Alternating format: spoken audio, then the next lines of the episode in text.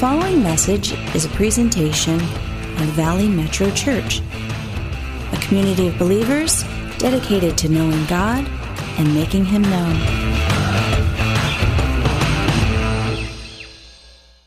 I don't know if you've been noticing um, how passionate, how passionate people have been getting lately over this election cycle. Have you guys noticed? Like you almost can't miss it the passion, the passion levels are, I've never seen anything like this. I've been voting for a while. Some of you have been voting maybe less than me, longer than me. I've never seen passion flying around like it's been flying around now. People can, uh, it's interesting, people can be passionate, but it's amazing to me what they choose, what we choose to be passionate about. See, passion is this welling up of the inside, of this energy and this sense and feeling where we get excited. But it's interesting what you and I can choose, we can choose to be passionate about. Again, this election cycle, you look at some of these debates going on, and I've watched, you know, all, everyone running on both sides. I've watched their debates, and passions are flying. Um, and then you even look on, on the news, and there's some like protests going on, and there's people passionate either for a candidate or passionate against the candidate. But these passion levels are flaring right now. It's amazing to see how much passion people put into certain areas. Uh, maybe some of you, you're, uh, you're into sports. And so when your sports team is winning, you get very, very passionate. If your football team is winning, you get very, very passionate. Or if you're from a Latin background, the real football, soccer, you get very, very passionate when your team is winning. If you're into basketball, it's March Madness right now for college. Some people get very, very passionate, but it's interesting what we choose to put our passion in, how we aim our passion, how we direct our passion. Um, you know, little kids are amazing if you watch little kids. Um, if you watch little kids and you watch them with their passion levels, I, I love it because they're young and they really haven't thought through everything yet, but they still can get really passionate. Um, the other day, my wife was showing my uh, five year old daughter, Macy, uh, she's in kindergarten. She's showing her how to read time on the clock. You know, the little kid, like the, you're supposed to be learning it in second grade. My second grader is learning time, and so she figured, let me show the little one time. She's showing this means six o'clock, and this would be six thirty, and just some basic things, right? The next day at the breakfast table, little Macy goes, "Mom, I can't believe you're doing this to me." What's that? I can't believe it. You want to send me to school in front of my teacher and in front of all those kids, and you want me to fail the clock test. And she's like, Oh, sweetheart, you're not having a clock test. That's for your brother. You're not having, but she's just getting wound up with all this passion. And even little kids can get wound up with passion. You and I can get wound up with passion in certain areas where we choose to place our passion. Why do I want to talk about this? Because this week is Passion Week. This is Passion Week. It's called Passion Week in the, in the calendar of the church. This is Passion Week where Jesus, his three years of public ministry, of healing the sick and raising the dead and sight for the blind and the lame walking and imparting truth to people, giving us a new covenant. Jesus, who calmed the storms and, and raised the dead, Jesus made his final descent into Jerusalem on this very week. And in fact, today, historically, is Palm Sunday. It's the day, what we're going to look at this passage, where Jesus came into Jerusalem, Jerusalem knowing what's ahead of him. And he did it because he loved you. He did it because he was so passionate for you. He is passionate. God is passionately in love with us. It just amazes me as believers what we choose to do with our passion, where we choose to place our passion, what, what we choose to get excited about, and when we choose to refrain. It's amazing. We're going to look at scripture and see how some others do it because there's many passionate expressions in scripture when people respond to Jesus. There's many, many ones. A couple I just mentioned. Um, remember the woman at the well, the woman, Samaritan woman at the well. She was so amazed about her encounter with Jesus when she ran into Jesus, understood who Jesus was, she was so amazed that she turned around in her passion. She went back to her town. She went back to her town and she got every person she knew and she took all those people to Jesus and said, I have to show you the one. I have, are they coming here? Hopefully, not coming in. Um, it sounds like they're right outside. She is so passionate for Jesus that she goes back to her town, gets everyone she knows, and says, Come with me. You have to meet the one. That's what she did with her passion. Wow, guys. She was compelled. The rich young ruler comes to Jesus. Sounds like he might be passionate. What must I do to inherit the kingdom? Jesus tells him. He puts his head down and he walks away. There's all these different responses to Jesus. Some people place their passion and get all fired up about who Jesus is and what he did, and other people do different things. It's amazing. Um, in this passage, when you look at the story in the Bible of Jesus coming into Jerusalem just recently, in the narrative, he healed 10 lepers. 10 lepers got healed. And it's an amazing story that he healed all 10 at the same time. That's like, that's like a you know, really cool thing. We don't see that happening. Usually it's this demon here, or this person here. There's a whole group. Ready? All you guys, you're going to be healed. Walk that way and walk in your healing. They're walking in faith. They all get healed. But here's the problem. Out of all 10 of these people whose life was like horrendous. They had to live in a leper colony. They couldn't come around people. They had to live downwind of people because they were afraid that their wind and germs would get on you. So these people were like toxic. They were viewed as stay away from them, don't even get near them. Jesus heals all of them, gives them a new lease on life. And only one, only one comes back with an expression of passion. Only one comes back expressing their passion and their gratitude for Jesus. Only one. And it just goes to show that people can have an encounter with Jesus and choose to express passion or choose not to. And this passage today we're going to be looking at, if you have your Bibles with you, Mark 11. You can turn to Mark 11. We're going to be starting in verse 7. Uh, we're going to look at some of these passionate expressions that believers have towards Jesus, especially in this Passion Week. And I don't know what your passion level is this morning. I don't know what your level of passion in response to Jesus in response to who He is and what He's done for you and what He has in store for you. I don't know what your passion level is. Uh, I'm not really sure about your, your expression level, but I would encourage you to ask God, what is my passionate expression in response to, to Jesus and who He is and what He's done? Where, where am I at in my passionate expressions? Because in this passage, we're going to see the passionate expressions of Christ followers, and it's pretty revealing. So again, Jesus is coming down on Palm Sunday, and he's coming into Jerusalem. This is the setting. And he had just raised Lazarus from the dead. He had been over at their house for a party. He is coming back. He came around through Jerusalem, and now he's, uh, it's called Bethany, Bethphage. He's about to head down uh, into, through the Kidron Valley from the Mount of Olives, and he's about to head into to Jerusalem. And, and, and the crowd knows it. They're coming to town for Passover, and they heard the Messiah is coming. They heard this Jesus Messiah is coming, and there's others who actually know that Lazarus was raised from the dead, friends of Lazarus. They're like, This is awesome. He raised our friend from the dead. There's all kinds of people who have had encounters with Jesus that said, This is awesome. Now is the time. And they charge to this location. And it says in verse 7 when they brought the colt to Jesus and threw their cloaks over it, he sat on it. Many people spread their cloaks on the road. This is verse 7. Many people spread their cloaks on the road, while others spread branches they had cut in the fields. Those who went ahead and those who followed shouted, Hosanna!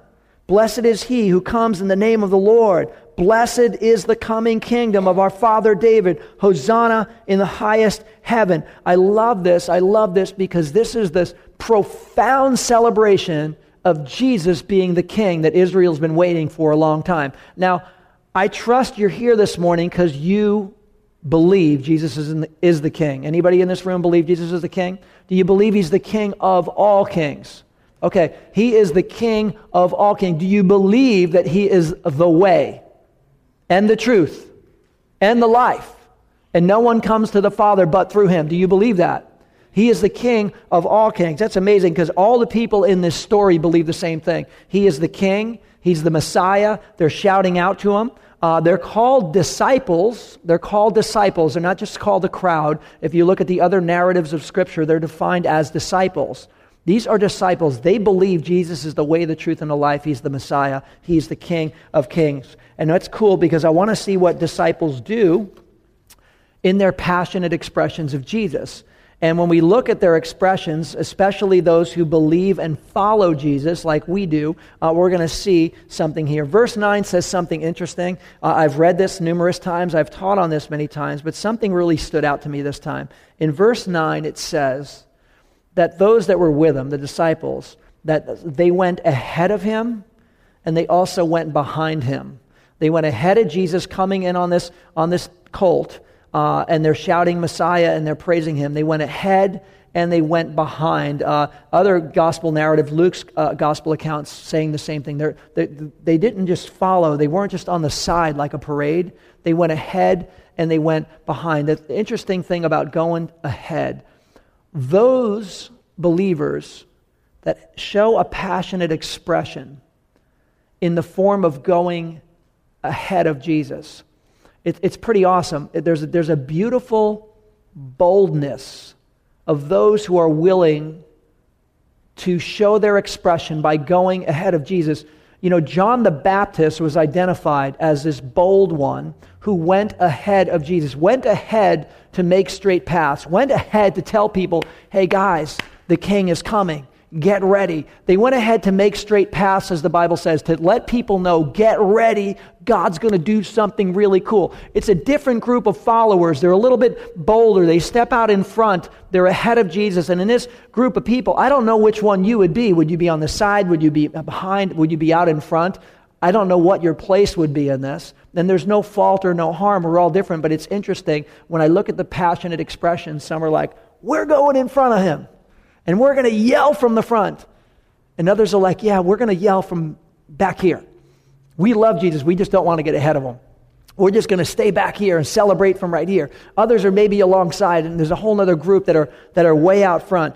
Um, the ones that are ahead are like fire starters. They're the ones who, who go in advance to start something. Remember, he told the apostles, Go to these towns ahead of me. I'm coming into the towns, but I want you to go ahead of me and let them know that I'm coming. These are like the, there's a beautiful boldness in going ahead. And then some here are, are going behind, and, and they're just more subtle in their expression, uh, which is fine. They're just more subtle in their passion and their expression.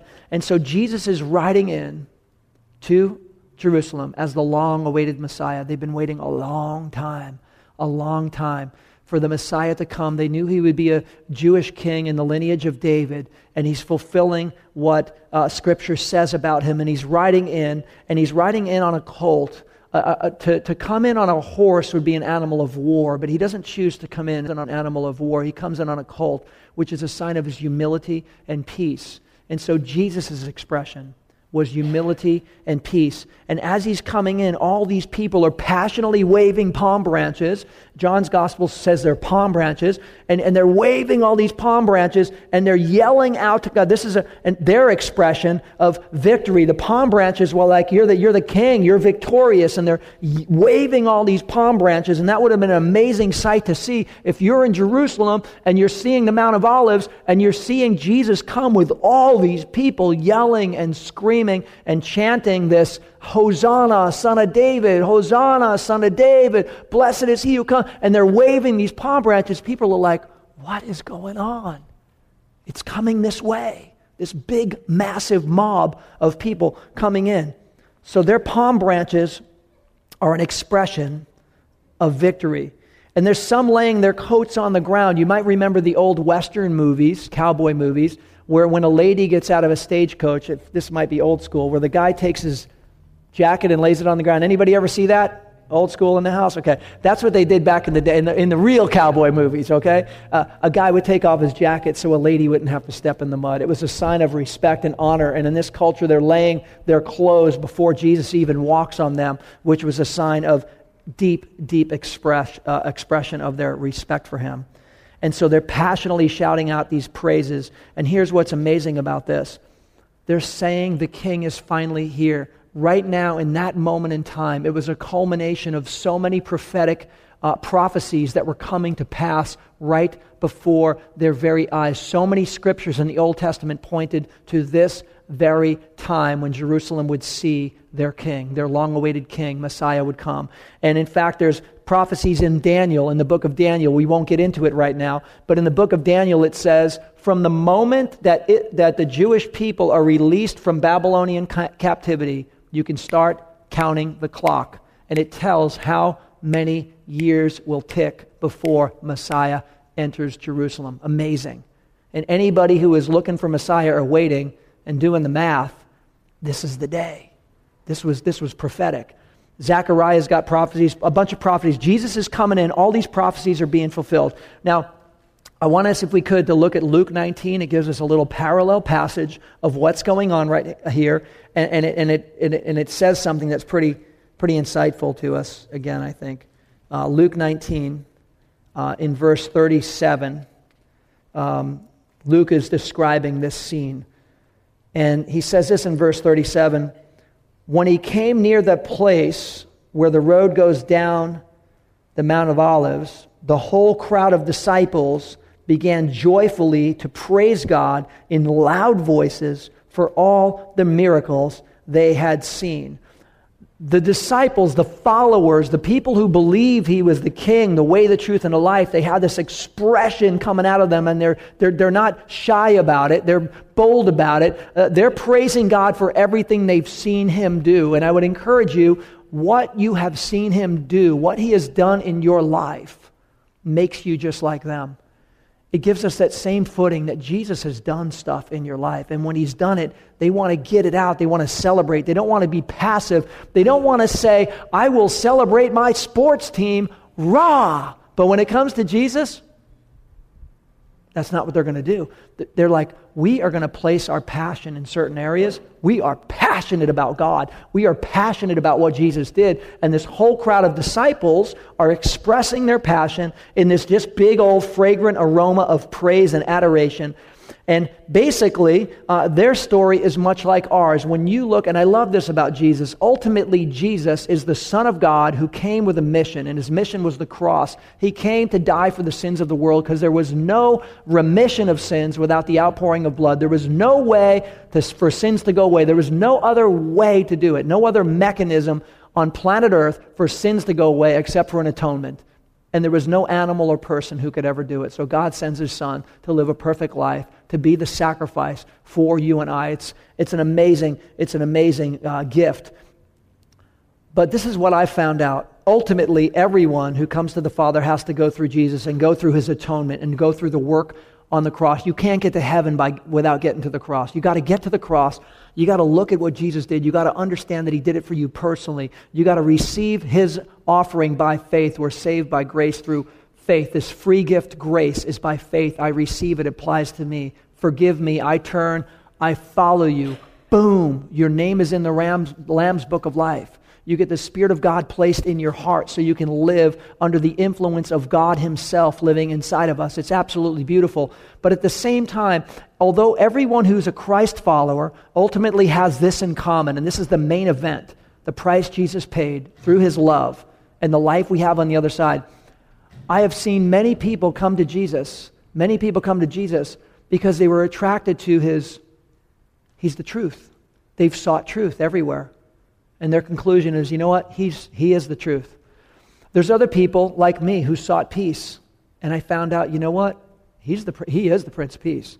I will tell you, Jesus the Christ is the Prince of Peace. I know it personally. Some of you have sought him too. He helped you get through or get around things. He's, he's your healer because because ultimately although we've received forgiveness he is the prince of peace. He's the he's the healer. He's uh, the king of kings. Um, he's the one who gives us new beginnings who gives us fresh starts. He's the one who takes away our sins takes away our burdens. He's the one who gives us destiny. We've got a hope and a future that we wouldn't even know about if we were not in christ. We understand what god's favor is about. We understand what god's mercy is about his blessing all through Jesus. And these are all these things that you and I have to celebrate about. These are all things inside that my prayers, they'll start bubbling up and we'll start getting passionate about our expression because that's what disciples do. That's what disciples do. Some of you may be thinking, like I was, when it comes to passionate expression, isn't that more your style? Isn't that a style thing? And I would suggest to you, no. When you look at the Old Testament, before even Jesus came, the people of God had very passionate displays of their love for God, shouting to God. And that's nothing crazy, but an expression of God, you're awesome. People falling on their knees, people raising their hands, people shouting praise and acclamation to God, just like you're seeing in this story. For thousands of years in the Bible, people have expressions of praise and thanks and adoration to the living God. It's not a matter of style, and it's not even a Pentecostal thing. It is a straight biblical thing. Does that make sense? This is going on all through the Bible, these expressions of praise.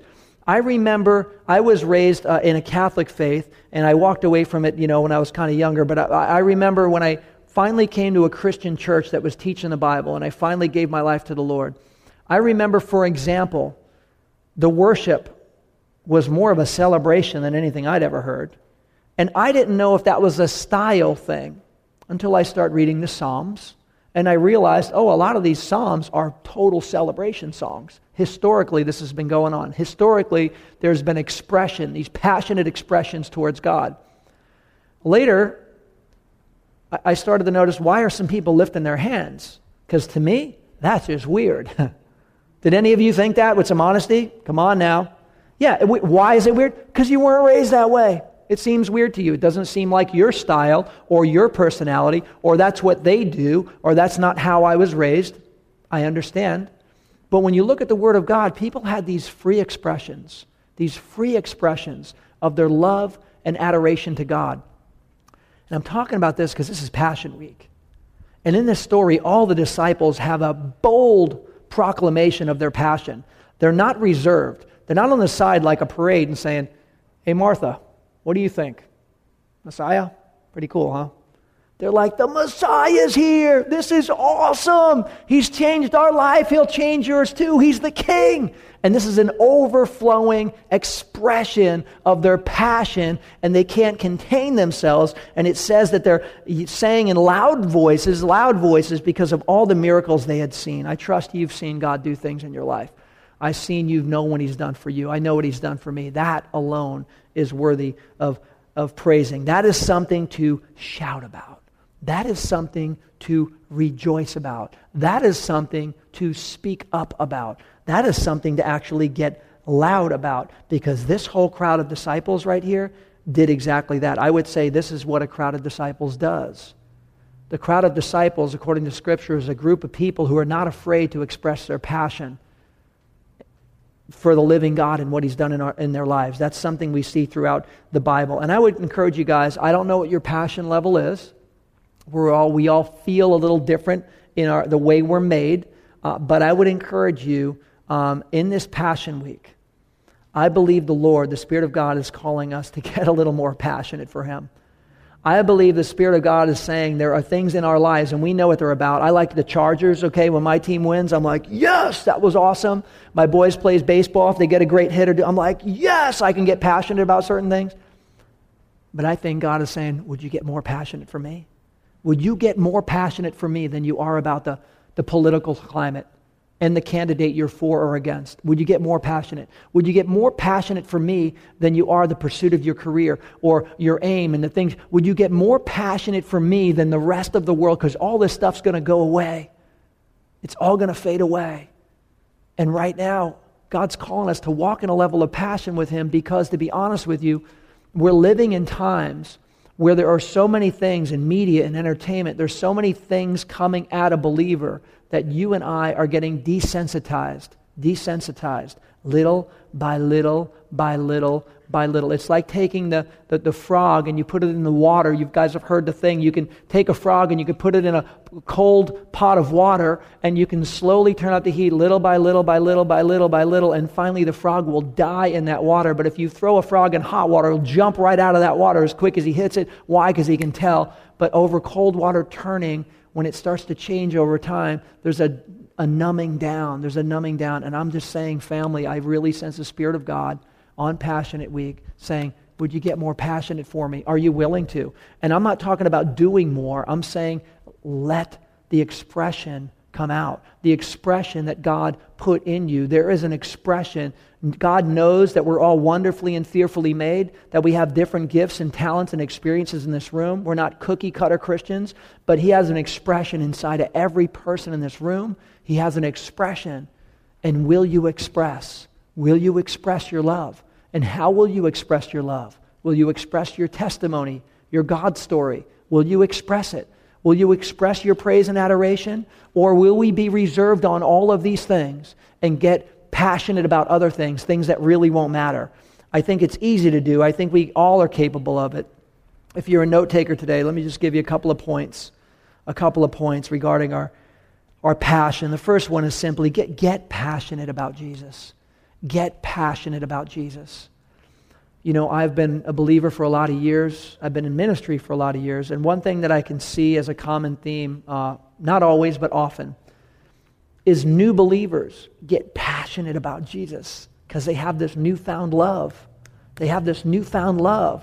I met Jesus. God did something. He changed my life. He's, given, he's taken away this stuff. He's given me a new beginning. I'm forgiven. I get it. They're fired up. And in their passion, they even share that with friends and share that with others or share that with family members. But over time, over time, we get a little bit more under control. We reel it in a little bit. It's a little bit more tempered down, a little more contained.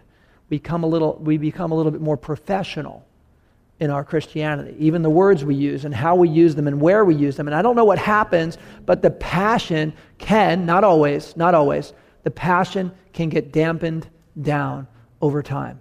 And I don't think that's the Spirit of God. The Spirit of God is not damping down your passion or mine. There's an enemy who's real who would love to dampen down your passion and mine. But the Spirit of God in Scripture doesn't say, oh, Settle down. Don't say anything about your love for me. Settle down. Don't sing out loud. No, no, no. Don't tell people. Spirit of God will never tell you that. Because he doesn't give us a spirit of fear and timidity, but power, love, and a sound mind. He gives us power, love, and a sound mind. Power to express, power to be passionate, power to come alive, power to represent, power to speak up. That's the Spirit of God. That's what He does in our lives. So when we hear the voice of calm down, settle down, it's not my style, it's not who I am, it's not where, that's not the Spirit of God. I believe passionate display is something that's in the hearts of disciples, and it's a part, I think, that we need to fire back up again. You remember early in the uh, book of Acts, there's a, there's a passage where um, John is in prison, and uh, they, they get him out of prison, John and Peter, and they say, Listen, you better stop teaching in that name of Jesus. If we tell you, we already warned you before, and now this time we, we flog you, we whipped you this time. If you do it again, if you do it again, we're telling you stop. We're telling you be quiet. We're telling you settle down, contain yourself. Do not show a passionate expression for Jesus anymore. And you know what their response is? we can't help but doing what we do.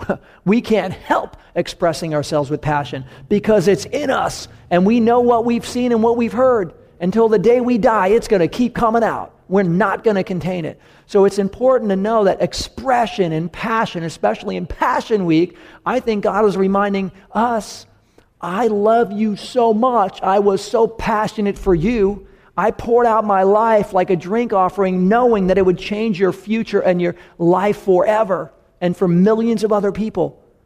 Would you be passionate for me? Because I was passionate for you. Would you be passionate for me? And again, if we think, you can ask a friend of yours. If you're married, you can ask your spouse. Ask a friend. So tell me, what am I passionate about? They're like, you are passionate about sales when there's new sales that come out. You're, you're, you're passionate about Black Friday. You're passionate about whatever, the, the new Macy's sale. You're passionate about your soccer team. You are so passionate about your, and they'll tell you what you're passionate about. And that's fine. It's okay to have, have passions. But would they say, you know what I notice about you? You're passionate for Jesus. You're passionate for Jesus. I want that to be known of me. And I got to say, when I look at this, I'm like, wow, God, I, I get passionate for things, but I, I want to be more passionate for you. I want to be more passionate for you in a full fledged way. If you're a note taker, get passionate for Jesus. That's our first one. And the second one is start expressing yourself in spirit led ways. Let me qualify that. Start expressing yourself, not this is who I am and this is what I like and this is what I feel. That's one expression express yourself in spirit led ways. What is the Spirit of God welling up in you? The Spirit of God welling up in you. What is the expression He has for you? Because He has one for you. You're wonderfully and fearfully made. Greater is he who is in you than he who is in the world. The Spirit of God lives and dwells in the heart of every believer. What's that expression welling up? Is it squelched? Is it contained? Is it shut down? Is it silenced? Is it on display? I don't know. Only you would know the answer for that. But I want to encourage you what is the expression that God has put in you that can be on display and come out with passion, but right now it's contained, it's tempered down? This is important, guys. This is important. This expression in spirit led ways. I believe that if we were all to step out and say, okay, God, I want to be more impassionate for you, and there is expression in here, and how do you want it to come out? Do you want it to come out in worship? Do you want it to come out in sharing my story more? How is that going to come out? God's going to show you. He'll, he'll lead you. The Spirit leads and guides us and comforts and counsels us. The Holy Spirit will lead you and speak to you in this way. Now, I have to say this, this is important when it comes to passionate expression for the living God, you can count on others trying to silence you. You can count on an opposition, just like the apostles did. You can count that other people, you will have your critics. If you do this, you have to know that, and you can't, you can't make an adjustment because there's going to be critics. Could you imagine Jesus? Oh, I think the Pharisees will be a little offended. I won't go to this town. Let me try another town where I won't offend. Let me, let me find somebody where everyone's going to be happy about what I have to say. And if they're not going to like, I don't want to go. I, I don't want to offend anybody. Can you imagine that? Can you imagine the apostles? We wouldn't be here today if the apostles operated that way, guys. They spoke the truth in love. They were not obnoxious. They functioned in love, but they were not functioning out of fear. Fear did not contain them. Guys, we will be more limited by fear in our lives. Fear determines people's future more than faith does because most people are limited by choices of fear. Fears that hold back rather than choices of faith that propel and move forward. It's very common in the human nature and the DNA of our soul. There tends to be this, well, I don't know. I just, maybe I'll just be reserved or I'll, uh, and we step back and we do what we've always done and we become creatures of habit and we don't want to rock the boat. And, you know, it's like we were made to be these ships, right? But we weren't made, ships aren't made for the harbor, they're made for the open seas. But sometimes we're like ships just parked in a nice, comfortable harbor. When God's like, I got, a, I got an adventure for you, but it's not in the harbor, it's out there. We can't live our life in a way that's concerned so much about containment. There will be critics. There will be some that say your expression is unnecessary. They'll say your expression is out of order. And it may even come from religious folks, because in this story, the religious folks said exactly that. Mm-mm-mm-mm. This whole celebration, palm, yep, nope, mm-mm-mm-mm. This is not necessary. This whole thing is off base. It's not necessary. Everyone's out of line. These were the religious elites, by the way, of their time. They qualified this expression of passion as completely off base. No place for this. And they were very poised because they don't have expression. Can you imagine a Pharisee just busting out a move or something? Can you ever picture that? One of the Pharisees in the Bible getting their groove? No, I can't. Just poised. Just, this is wrong. This is all wrong. And we see in this passage that the Pharisees, they try to silence or suppress it. And you may find this in your life too, when there's an expression, others may try to silence or suppress it. Read what it says in Luke 19 in the next two verses right here, 38 and 39. Some of the Pharisees in the crowd said to Jesus, Teacher, rebuke your disciples. Rebuke them. Rebuke them. That just doesn't mean be quiet. Tell them they're out of line. Tell all the disciples, you guys are so out of line, you better turn right now. You're totally backwards on this thing. This is what the religious elite is saying about this expression of adoration, this passionate expression of praise for Jesus the Messiah. And Jesus' response is this I tell you, he replied, if they keep quiet, the stones will cry out. If followers of Jesus keep quiet, the stones will cry out. Think about that. If my people keep quiet, the stones will cry out. The Pharisees in life may try to silence you. They tried to silence believers back then. They even tried to get Jesus to silence. But they don't know the ways of the Holy Spirit. The Bible says, without the Spirit of God, you cannot discern the things of God, because the things of God are spiritually discerned. The Spirit of God was never trying to temper or silence the crowd. Jesus didn't want to silence the crowd. Only the Pharisees wanted to silence the crowd. And that's interesting here. And Jesus, uh, and by the way, the devil would love to silence you as well. The devil would love nothing more for you and I, even with our personal belief system, to be rendered ineffective and shut down any kind of passionate expression at all for Jesus. What he's done, who he is, what he's done for you, uh, any, any, any expression of adoration. He would love to temper you and I right back down into a quiet place, out of the way, where we have no effect, where our light doesn't shine, and where we're not the salt of the earth because we are shut down and squelched and quiet, silent and sedated. The devil would love for us to be silent and sedated. And Jesus is like, I'm not stopping these guys. These guys are lighting it up right now. And if they don't light it up, the stones will cry out. The stones will cry out. Uh, the third point is this, guys never fear. Never fear a, a God given expression.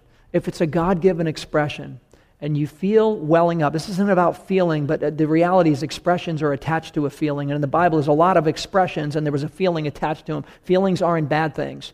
You can't exempt the, the history of Scripture and take feeling out because people, the Spirit of God was welling up in people to do profound things, and there was a, a sense overcoming them that you can't deny in the description that's given in Scripture. And in this case here, if, if, if there's a God given expression where they're shouting Jesus in praise and there's adoration, and people are like, stop it, knock it off, go away, don't do this anymore, it's wrong, it's out of order, it's bad, it's, it's unprecedented, it's, it, it's, it's, it's not like you to do this, it's, you're, you're out of of order, Jesus is like, no, if they don't do it, the stones will cry out. I would encourage you, never fear a God given expression. Jesus is saying, if they don't express themselves, the stones will cry out. The stones will speak out only if you and I don't. The stones will speak out only if you and I don't. And I don't know about you guys, but for our generation, I would say, no, the stones aren't speaking out on our watch. Amen? Are the stones going to speak out on our watch? Are they going to speak out on our generation? Is God going to have to shake something so crazy because the people of God, the sons and daughters of God, refuse to open their mouth, refuse to express any level of passionate expression for His love, His power, His glory, His grace, the miracles He's done, the forgiveness He's done, the new beginning? Will we, will we be so reserved that we'll get passionate about a candidate or a sports team, but quenched down and silent? Will we be those ones who are silenced, silent, and sedated when it comes to our expression. The enemy would love that. And Jesus is saying, I'm not calming them down. If they don't speak out, the stones are going to cry out. I love that. That what does that even look like? What does that even look like? In fact, I heard a stone. Cry. You ever hear a stone crying out? I was at a friend's backyard and I heard a stone, and I, I couldn't believe how loud it was. And I'm like, what in the world? And I I walk over to this thing and it's really loud. And as I got closer, I'm like, oh, it's one of those rock speakers. You know, those outdoor speakers they have made out of a rock. I'm like, that's the weirdest thing. You know, I'm looking at a rock making all this noise. Um, Jesus is talking about the stones crying out. If you and I don't speak up, if you and I don't represent, if you and I are silent and sedated, and I would encourage you guys that we would agree, Lord, not on our watch. We don't want that on our watch, Lord. And so, uh, in closing, I just want to share a couple of these points. I don't know what your passion level is when it comes to expression, uh, based on your style or your, how you were raised, or maybe the season of life you're in. Maybe you would say, I was more passionate earlier and I'm not right now. I don't know what that is. When passion goes away, I think God wants to fan it back into flame. He even told Timothy, hey, don't forget to fan back into flame the gifts that were in you. There's going to be a passionate display of those gifts, but Timothy, they might be smoldering a little bit. I don't know. Just fan them back into flame. Get them going again.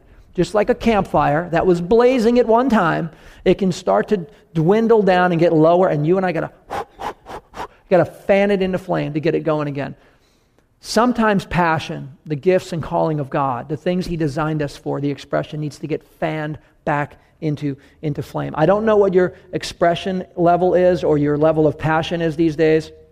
Um, but I would suggest to you um, that there are a few things that can hinder that. If your expression level is low or you're passionate for the things of God are low, but maybe not in other areas of life, but with the kingdom, uh, here's a few things. I just want to hit on these last four things and then we're going to close up. Um, if you have this sense that you are supposed to contain yourself, and, and we're all different in the room, but, but I, I trust that if any of you struggle with any of these, one of these is probably going to be the one. If, if you kind of feel like, well, I'm, I think I'm just supposed to contain myself, I, I don't want to I don't want to step out of like the mold of what I should be, and I, I don't know if I should do that. If that's, if that's more your concern about containment, um, things like that could be, could be rooted in a pride about what people will think of you. Uh, not what God thinks of you, what, what others will think, a pride. And, and the Lord showed me that many years ago, gave me that word pride, and I'm like, Lord, pride, I, I like the janitor at work, I talk to him. I'm like, I, I love, like, I, I, did homeless ministry, talking to people on the streets. I don't get pride. I don't, I don't think anybody's better than anybody. I never did. I'm re- I really mean that. I think everyone's equal. We walk on the same ground. I'm like, pride. I was confused with that word. I really felt at a time of prayer and fasting many years ago, God gave me this word, pride. And I'm like, I don't understand pride. And the pride was me caring about what others would think of me. Oh, that kind of pride. That kind of pride. Um, there's a beautiful passage in 2 Samuel 6:22 that kind of answers that. David had an expression before the Lord. He danced before the Lord. He danced and celebrated before God. God wasn't angry with him. God wasn't saying, "What are you doing, David? That's re-. you know, he was dancing before the Lord. The Lord was pleased with David. David's dancing before the Lord, but his wife was fuming mad. She was fuming mad in the passage. And she was one of those persons, containment, there's no place for any of that expression at all. Everything is, is that there's no place for any of that. And, and David said at the time, uh, he says, Listen, when it comes to my dignity, I'm not worried about my dignity. I will be more undignified than this. If I can be an expression for the glory of God, if I can be free in my expression and God gets the glory, not me. I don't want people to look at me. I want them to look at Him. But if God gets the glory in it, let God get the glory in it. And if people don't like it, if it looks outside the box, if it looks like I'm not being contained, then that's okay. Then that's the way it's going to go down. And that passage is a pretty interesting one. You can read that later if you want, 2 Samuel 6.22. Says, I will be even more undignified than this. Paul says something similar. Hey, if I have to, I'll be a fool for Christ. fool for Christ. Really? But what about what are people going to think? It doesn't matter. I'll be a fool. I'll be a fool for Christ. Um, maybe, um, maybe there's a you, you sense a, a containment because of, of, of fear, a fear of if I speak out, what's going to happen? If I speak out, what will they think? If I speak out, what will others say? Uh, and if that is it, if it's driven by a fear, again, God doesn't give us a spirit of fear or timidity. He gives us power, love, and a sound mind. So, how do you and I deal with that kind of fear? When we're, when, when we're feeling fearful in this kind of area, uh, what is the answer? Uh, Luke 12, 8, this is what Jesus says. He says, Listen, if you confess me before men, I'm going to confess you before my Father and angels in heaven. But if you won't confess me before men, I won't confess you before my Father and angels in heaven. The early church knew that. They're like, You're awesome, Messiah. But today, this political, this person, we, yeah, rah, rah, we're in this camp, and we're against that one, we're passionate, and we're for this team, and we're the. Jesus, that's personal. That's everybody's own. We don't. Where did that come from? That either comes from the Pharisees saying, be quiet, or it comes from the enemy. The Spirit of God is not telling you to temper down and close your mouth and be silent. It's Passion Week, guys. I believe the Spirit of God wants to fan things into flame. Um, again, if you're worried about um, offending, if it happens to be it, if you're actually worried about, well, I don't want to offend them, I, you know, I, I, there, you know, there's a lot of people around me, and I don't want to offend them. Uh, if that seems to be the driver for your containment, um, I would suggest that maybe it may be rooted in a, an issue of identity, your true identity, your true identity. Um, your true identity is a son of God, a daughter of God. If you're a Christ follower, you're a son or daughter of the Most High God. And, um, and sometimes, sometimes we care too much what others think. And I'll be honest with you, if you care too much what others think about you, and this doesn't mean be disrespectful, we love God and love our neighbor. We honor, we respect people. This is not being brash or harsh or you know, cold to anything. But the bottom line is, we're called to live to the audience of one. God is going to say, What did you do with this life I gave you? And yet, so many people check out on this part with God and live their life out of fear and concern of offending other people and what they're going to think, that will constrain you and that will limit you, and you won't have a passionate display of God in your life. There won't be um, this expression because of maybe fear of not offending people. It says in Galatians, here's a scripture for you if you struggle with that one. Galatians 1.10, he says this, As a servant of Christ, um, we don't live to win man's approval. As a servant of Christ, we don't live to win man's approval. He says, as a servant of Christ, if I was trying to prove, uh, uh, please man, I would live that way. But I'm not trying to please man, I'm trying to please God. And so, since I'm trying to please God, I cannot live my life trying to please man because, first of all, I can't please man because humanity is never pleased. But I can't live my life to please others. I got to live my life to please God. And, and that's important because sometimes um, our, our, our, identity can be a little like, oh, I want everyone to be happy. Oh, I want God to be pleased. I want to live a life that honors God, that is walking in His will, His power, His love, rather than I want to live in a way that the people around me, I make them happy. And I'm just telling you, that comes at an expense. It comes with uh, your expression uh, being squelched uh, because we're not representing God first. And, and then maybe you're just feeling like, and, and I feel like this from time to time, maybe you just feel like, you know, I just need more, I need more fuel, God. I need more fuel. I need more fire. And that's okay. The early church did too. And what they would do is they'd come back and they would get together and they would pray and they'd say, God, fill us again. This is what they said fill us again.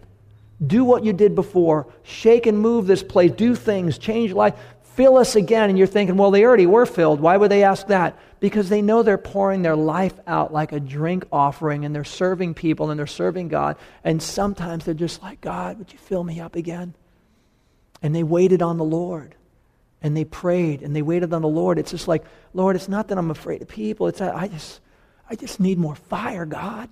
I need your fuel. I need your fire. He told the early church the same thing. He said, Don't even go out and try to talk to people yet. Don't even go out and try to ex- share your faith yet until you receive power from on high because you don't have the power in and of yourself to change anyone's life. But I am going to fill you with my spirit to the point of overflowing. It's called a baptism of the Holy Spirit. You're going to be immersed like a water immersion, like a ship at the bottom of the ocean, completely immersed. I'm going to immerse you in the Spirit of God. You're going to get immersed in the Spirit of God. And when you come up from that immersion, you're going to be filled and there'll be an expression and there'll be a capacity to express yourself that never existed before. I remember the day uh, that I was baptized in the Holy Spirit, and it was. Uh, the church was doing uh, water baptisms, and it happened to be, if any of you remember, uh, Little House on the Prairie. Remember the TV show? Michael Landon, it was his house. His wife was a believer. The church, we, it was in Beverly Hills. The church was allowed to use their big pool in the backyard, and everyone's getting baptized. And they also said, hey, listen, if you are ready to give your life to God to serve Him. And you sense you need a baptism of service because you do not have the power and capacity to serve God without being filled by Him, then ask for this baptism of the Holy Spirit. And I want to share that with you because if that's you this morning, I, this is not a today thing. This is something for you to search your heart, seek God, read the scripture on it. Check what the Bible says about the filling of the Spirit and the baptism of the Holy Spirit, and, and read the chronology in Acts chapter 2 and what happened in the rest of the book of Acts. I would encourage you. But I will tell you something happened to me that day. My passion level went from here to here. That was a day in history where I wanted this and I prayed for this, and I remember getting prayed over, and the Spirit of God had come upon me in a way that changed my life to this day. I had been a musician for many years, playing all these clubs in Hollywood back in the day, but when it came to my expression of faith for Jesus publicly, ooh, that's private. That's with me and God or me and other believers. That was not. I did not share that with. Uh, that was that was a private thing, and that was like I was very concerned, and it was. I don't know. That's just where I was at. I had a personal little belief with God. But the day I got baptized, the day I was filled with the Spirit, I'm talking about the fuel. I didn't have fuel. The day I got filled, I went over here to Lake Balboa and I took out my guitar, my acoustic, and I started making new songs up like nonstop for hours, like they were doing in this Passion Sunday coming in, yelling out Hosanna. I was on the side of this hill over there, singing out praises to God. I was making them up. I didn't even have melodies. I was coming up with all kinds of stuff. I was up there for hours until after the sun went down. And I'm thinking, what happened to me? I wasn't like this yesterday. I would not have ever sat on the side of a hill wondering about what people would think of me, and I would never have this expression of passion. I would encourage you, I didn't make it up.